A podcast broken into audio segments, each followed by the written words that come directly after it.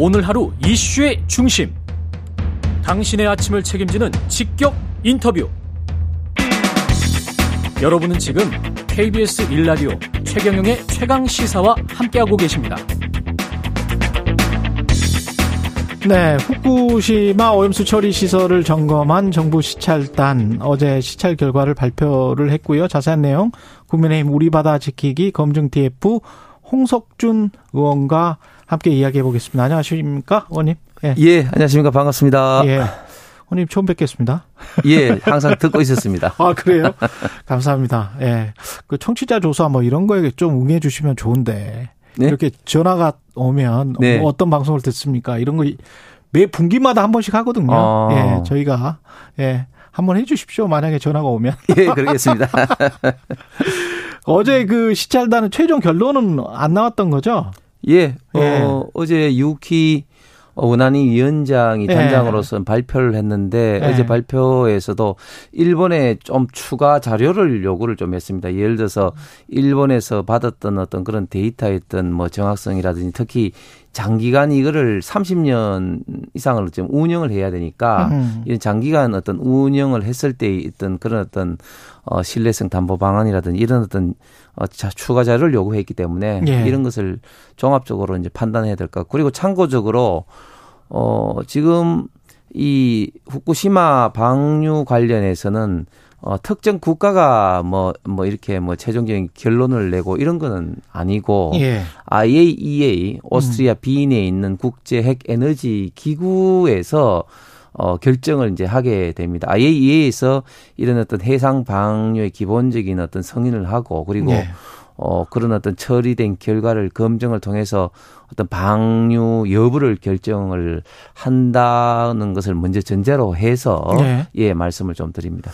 근데 그 과학적으로 이게 어떻게 확인될 수 있는지 의문이 드는 게 가령 이제 희석을 최대한 해서 오염수를 처리를 했어요. 네네. 네. 그럼 이게 바다로 내려가기 전에 파이프 끝에서 네. 그거를 채취를 해가지고 네. 매번 네. 뭐 가령 뭐 아침 저녁으로 네. 뭐 이렇게 해서 이게 어, 충분히 처리된 거구나. 네. 희석이 됐구나. 네. 이거를 확인한다는 건지 어떻게 확인한다는 겁니까? 그 데이터는 뭘까요?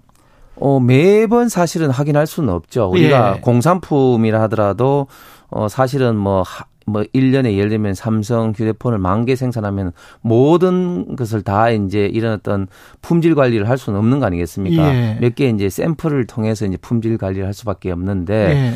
지금 어, 이 시스템은 이제 알프스라는 다액종 제거 장치를 그 처리 이제 되고 난 다음에 예. 그 이제 처리되고 난 어, 이제 그 물들 오염수를 이제 K4 어, 저장 장치에 이제 그 이제 모아서 음. 어 그런 그 다음에 이제 소위 말 균질을 해서 이제 썩습니다. 균질을 음. 하고 그것을 이제 측정을 하는 거죠. 네. 측정을 하고 난, 난 다음에 기준치 이하면 이제 방류를 하게 되고 기준치가 이제 그 이제 오버가 되면 예. 다시 이제 알프스로 이제 환류를 해서 다시 이제 처리를 거치는 그런 단계를 밟게 됩니다. 그래서 기준치 이하는 결국 이제 그 이제 방육으로 와서 음. 이제 바닷물과 희석을 하고 하면서 이제 1km의 해저 터널을 통해서 예. 이제 태평양 바다로 이제 방류를 하기 때문에 매 거의 매번 이제 어 K4 고 저장 장치에서 예. 측정을 한다. 뭐 이렇게 좀 생각하시면 될 것 같습니다. 근데 아마 뭐 다른 과학자들 시민단체 쪽의 과학자들은 이걸 또 한 번 희석한다고 해서 희석이 되는 게 아니다. 한 번 희석이 되, 지 않으면 희석되지 않은 것들이 있다. 아니 아니 예. 요걸 이제 이제 이제 서커스 방금 말씀하셨는데 예, 예.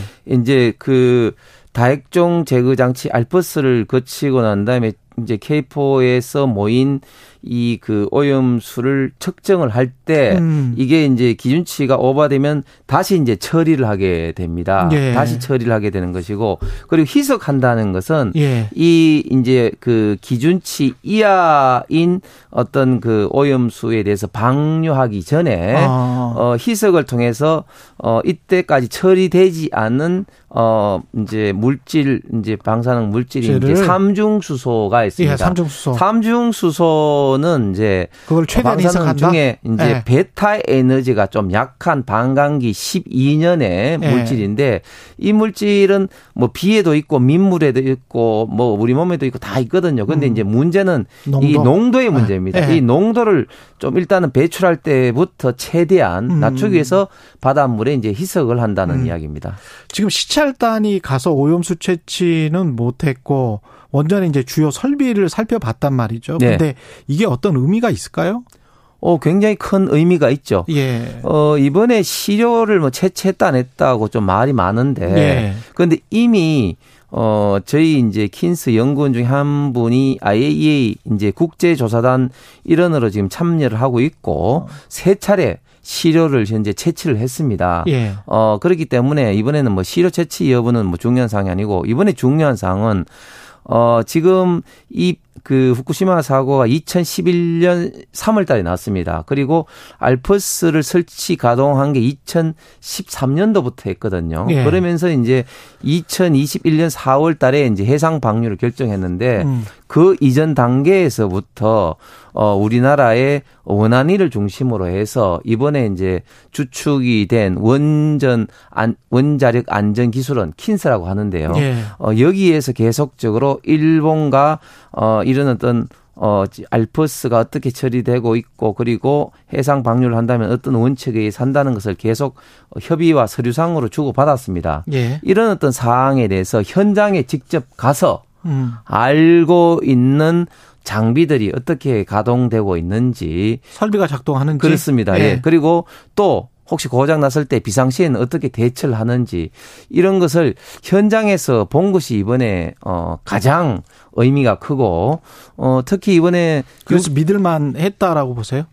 뭐 일단 현재까지는 뭐 그런 것 같습니다. 예. 그리고 또 중요한 것은 유키 단장이 그 이제 방 이제 알프스 처리하기 전과 처리 이후에 데이터를 또 일본으로부터 받았다든지 음. 그리고 고장 시에 어떻게 제어를 통해서 뭐 한다든지 이런 어떤 Q&A를 통해서 어 상당 부분 어 우리가 요구하는 그런 어떤 자료는 좀 받았던 것 같습니다.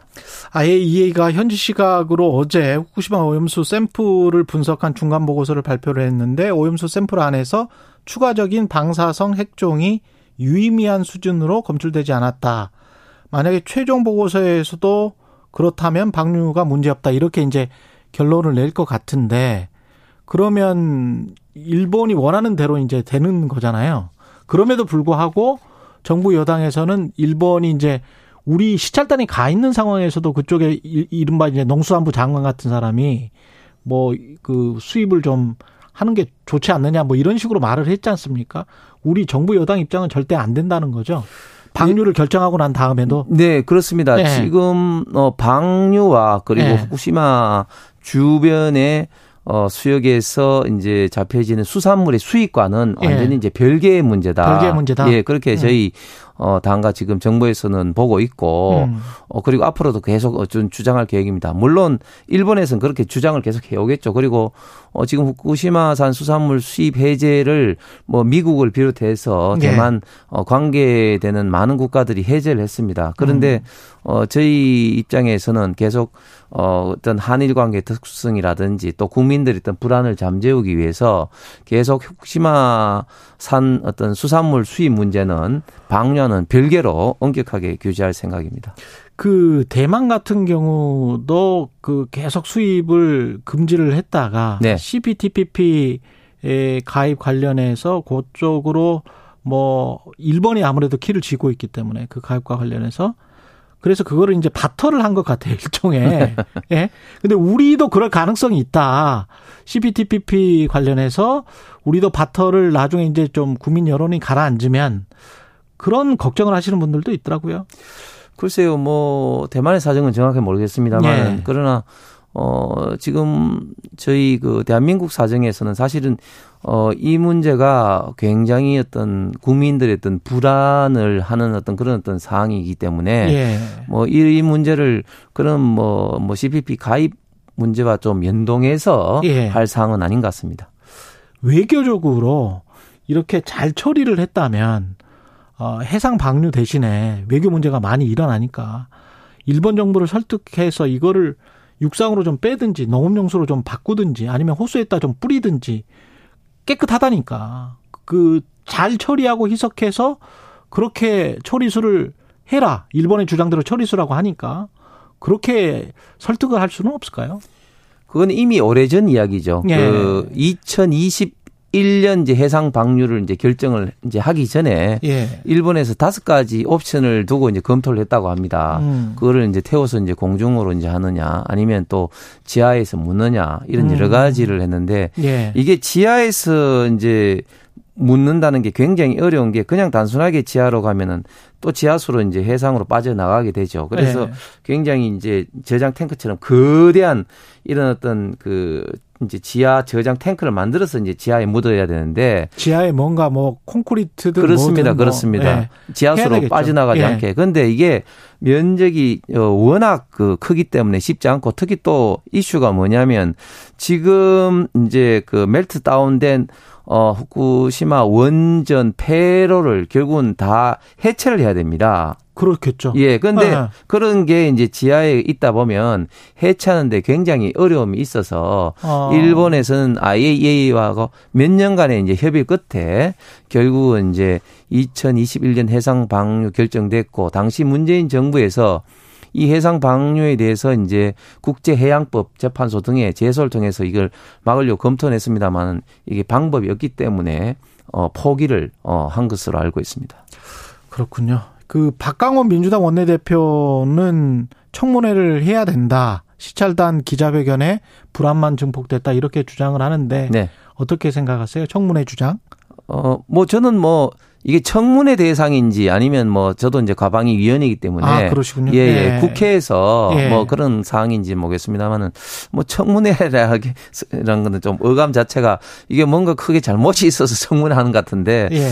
어 저는 어제 그 발표 이전에는 또 민주당에서 어떤 이야기를 했냐면은 명단 공개를 하지 않았다. 이건 뭔가 좀 어 어 뭐 찝찝해서 그런 게 아니냐고 얼마나 비판했습니까? 예. 근데 이제 자연스럽게 또 명단이 또 공개되니까 또 다른 이야기를 하는데 음. 그러나 저는 어, 그게 국회에서나 혹시 또 이제 의문의 사항이 있으면 어, 지속적으로 어, 계속해서 이제 국민들의 불안을 조금이라도 잠재우기 위한 예. 그런 어떤 조치는 필요하다고 생각을 합니다. 그리고 지금까지 저희 당에서 저도 계속 그런 요구를 해 왔었습니다. 근데 명단은 공개를 했는데 저희도 접촉을 해 보고는 있습니다만은 잘 접촉이 안 되고 그 다음에 인터뷰 응해주지를 않으실 것 같아가지고 그 스물 한명 유국희 단장 외에는 그분들이 정확히 본 게 뭔지를 좀 언론들이 검증할 수 있도록 인터뷰에 응하도록 하는 것도 좀 좋은 방법일 것 같습니다.